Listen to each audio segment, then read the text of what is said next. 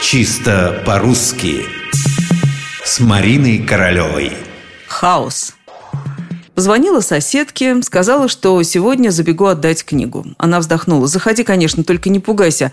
У меня ужасный хаос. Постой, или хаос?»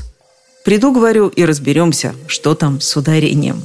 Не обращая внимания на беспорядок в квартире, который соседка назвала красивым греческим словом, мы изучали словари, выясняя, как же будет правильно – хаос или хаос.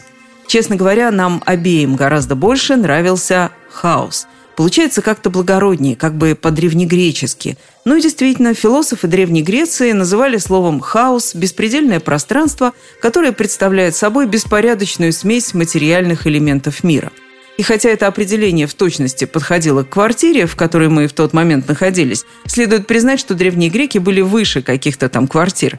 Хаос в их представлении был началом начал, из которого произошло все сущее – в нашей же приземленной речи это слово приобрело переносное значение, крайней степени беспорядок, неразбериха.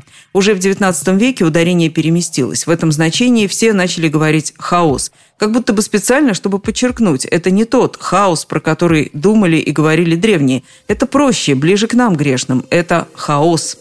Так что же все-таки у моей соседки в квартире? Хаос все зависит от того, каким словарем вы руководствуетесь. Если вы хотите определенности, то запомните единственное – хаос во всех значениях. Каким бы ни был беспорядок, вселенским или бытовым, это хаос, хаос, хаос. Проще не бывает. Если же выбор вас не пугает, придерживайтесь старого правила. Про квартиру соседки можете сказать и хаос, и хаос. Что же касается древнегреческой мифологии, то там, как прежде, только хаос. Сама я, например, выбираю хаос во всех значениях. Даже обычный кавардак в квартире приобретает высокий смысл –